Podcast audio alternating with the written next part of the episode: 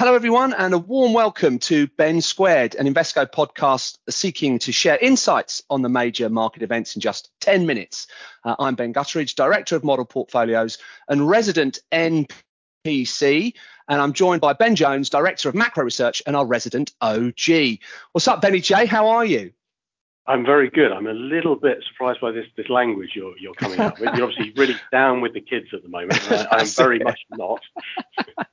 well, look, Ben, you, you you picked up on it perfectly there, and I'll just sort of clear up any confusion. I am uh, using some, I guess, some terminology my my 10 year old has just started using. It turns out that uh, an NPC. Do you want to have a guess what an NPC is?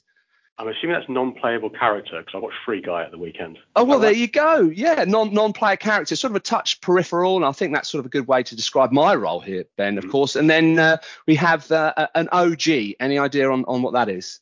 That one I don't know. What is OG? It is an original gangster and i understand it's the highest compliment that can be paid and it's about you know describing the star of the show so anyway i thought it was a really good way to describe the dam- the dynamic we've got uh, here ben but uh, as as much fun as it is to share edgy sort of surrey trash talk with you uh, i think it's even more fun to talk about uh, the recent earnings season don't you think og I think it is. Yeah, it's been an interesting earnings season actually, and there's there's a little bit for everybody in there, I must say. Well, look, before we, uh, well, keen to talk about it. Before we do that, want to uh, share with the audience that this recording is intended for UK professional investors only, should not be considered as investment advice, and that any capital invested is always capital at risk. Finally, do hang on after the conversation is concluded to hear some additional important disclaimers. Okay, Ben, let's get into it. Uh, Q2 earnings season. Uh, I wonder, was it sort of the same old routine where management talked down expectations? Only by and large to uh, to to surpass those that that low hurdle? Uh, well, the short answer is yes. Um, the earnings season was better better than expected. Um, the bar was quite low, so it um, wasn't necessarily the hardest bar to beat. Um, if we look at the US, uh, for example, around about 80% of companies beat expectations, and that number sounds very high, but when you put it in the context of a normal earnings season, if we go back about the last decade or so, 70% of companies beat expectations. It is good, but it's not sort of super, super good. Um, in the U- in the Europe and Japan, it's about 60% again above um, historical norms.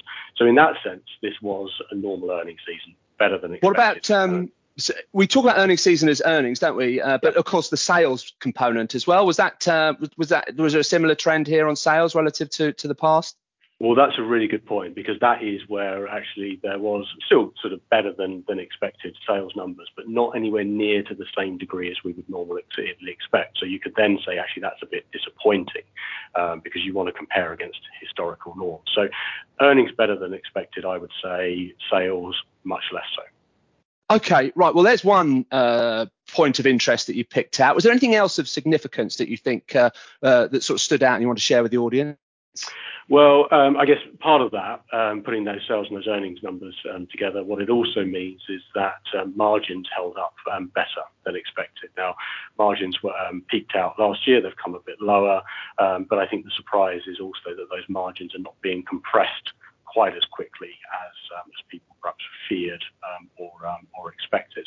Um, but the biggest, I think, interesting takeaway from this earnings season, and certainly where there's been a lot of commentary recently, is in the price reaction to those surprises. So where companies have beaten expectations, the degree of outperformance of those companies after those earnings have been reported was nowhere near as strong as we would normally expect. And in fact, for some of those companies where the beats were relatively small, sort of in the, the zero to one standard deviation kind of level, you actually even saw some underperformance of some of those companies in the immediate aftermath of earnings season. It was really only the companies that really sort of knocked it out of the park and, and beat earnings by a big degree is where you got more significant um, outperformance. On the other end of the spectrum, what was more normal is where you got companies missing earnings, and particularly if they missed earnings and they missed on the sales side, then they those companies were punished, and that is sort of normal behaviour. But that bit around the sort of out, un, the lack of outperformance of companies that beat earnings, that was a little bit surprising.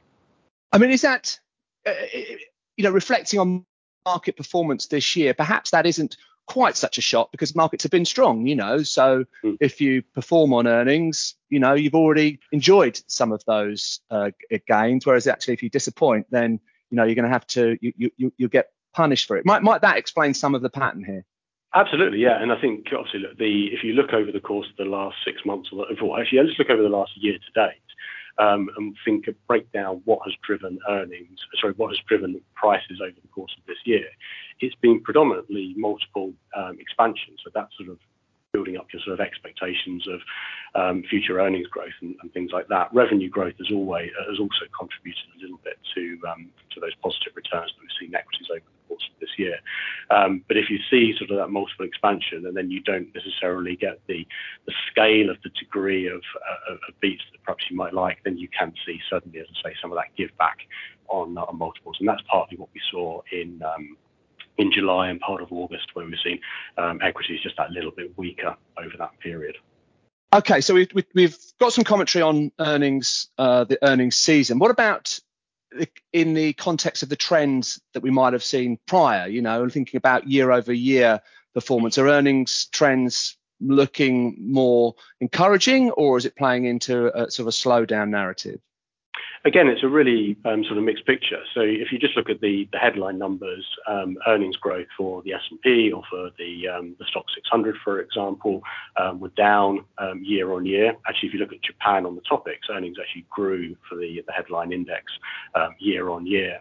But in Europe and the US, if you strip out um, energy and materials, so the commodity sectors, and we know we've seen falling commodity prices um, over the last um, 12 months or so, actually, if you strip out those two sectors, you saw that earnings did grow year on year for the um, for the rest of the, market.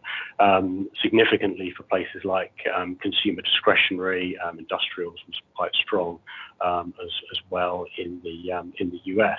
I think the, consumer discretionary one is an interesting one because again we sort of we've had this strength of the consumer for quite a long period coming out of COVID, and the, questions that keep coming up and up and again and again is when is the consumer going to slow down? When are they going to run out of savings? When are they going to start to sort of retrench? And when are we going to see some weakness in that area? And, and thus far, we haven't really um, seen it. We're seeing that in other data as well, like um, credit card data in the US, for example. Um, people are still spending on their on their credit cards, and that means actually the consumer sector continuing to hold up longer than many people, myself included, thought that it would do. Okay, so again, the earnings season isn't just about the numbers that are presented, it's about any inference from uh, management guidance. Um, was there anything, I mean, uh, I know obviously case by case basis, but was there anything from a macro level you would, you would point out in the guidance?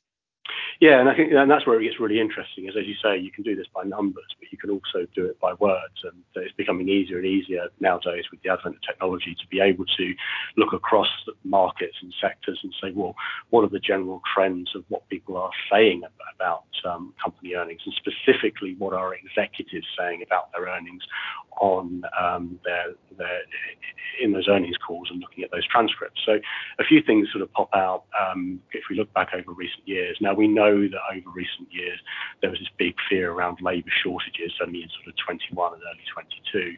A lot of those fears are, dissipating. Something that we were seeing in Q1 earnings season was that a lot more companies were talking about job cuts and, laying off staff, and that was um, focused predominantly in the tech and the financial sector. Um, but interestingly enough, that started to moderate somewhat. So there's less talk of, of layoffs um, there. Now, I would probably take that as a bit of a positive. That suggests that actually we shouldn't be then worrying about weakness in the labour market um, um, going forward. Again, something that I was sort of starting to look at and getting a little bit nervous um, about. The one area, though, that I think does worry me um, from a broad macro perspective, and this is true if you look at US um, uh, transcripts or you look at European transcripts, is a lot more companies are talking about destocking, so running down um, inventories that they've uh, that they've got, um, and that to me suggests something about demand. And obviously, we know how destocking feeds into the GDP numbers. It tends to feed through into weaker um, GDP numbers. Um, so the talk of destocking really has ratcheted up a lot higher, and it's much, much higher than anything that we've seen over the last decade or so. So that would be a big, big concerning factor. And I say that's something where you will point to, or the bears will point to um, future um, weakness coming down the pipeline. Um, and then the other one that jumps out in particular, uh, of course, and a colleague of mine said this to me the other day. He just returned from paternity leave and goes, "Well, I just looked at my inbox, and every fifth email is about artificial intelligence. And if you look at company transcripts, every fifth um, company transcript is talking about um, uh, artificial um, intelligence um, as well, and that's true in both the US and um, and Europe as well. So everyone's talking about AI. Well, um, Ben, you're giving us so much useful information here. It's great, but at, hmm. uh, even as host, I just want to be get get some clarity on what you think this might tell us about uh, about the future tra- trajectory of uh, mm. earnings, or is it is there not enough simply in the earnings uh, to to get a good read on that? No, look, I mean, I mean, I can have a, a stab at what I think is going to happen. There's always a degree of un- uncertainty there, but I think for me, this earnings season has definitely been um, better than expected. I think it's a little bit concerning that those surprises weren't rewarded as much as perhaps we might have hoped they, they were going to be. And I think if we start to dig into some of the, the details on some areas, there are some signs of, of cracks um, coming through on those earnings um, for in future earning seasons.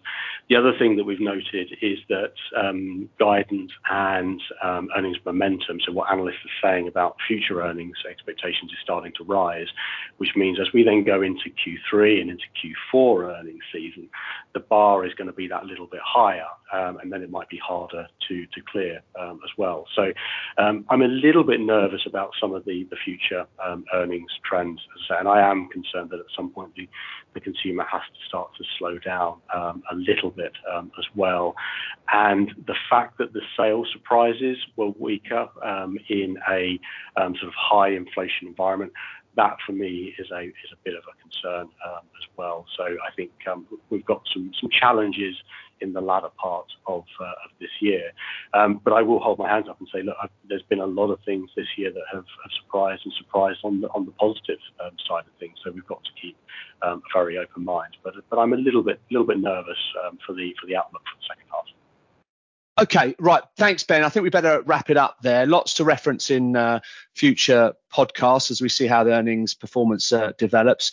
Uh, and look forward to speaking to you in, in a couple of weeks' time on whatever events are troubling markets or indeed fueling markets. But uh, a very balanced assessment as always there, Ben. Really, really appreciate that. If you want to hear more from Ben, uh, get in touch with your relationship manager uh, to enjoy some of the output that uh, he, he, produces. But uh, before you go, please do listen to the following investment risks and information. Uh, the value of investments of any income will fluctuate. This may partly be the result of exchange rate fluctuations, and investors may not get back the full amount invested. Uh, the podcast is intended for UK professional clients only and is not for consumer use. Views and opinions are based on current market conditions and are subject to change. This is marketing material and not financial advice. It is not intended as a recommendation to buy or sell any particular asset class, security, or strategy. Regulatory requirements that require impartiality of investment or investment strategy recommendations are therefore not applicable, nor are any prohibitions to trade before publication. Issued by Invesco Asset Management Limited, authorised and regulated by the Financial Conduct Authority.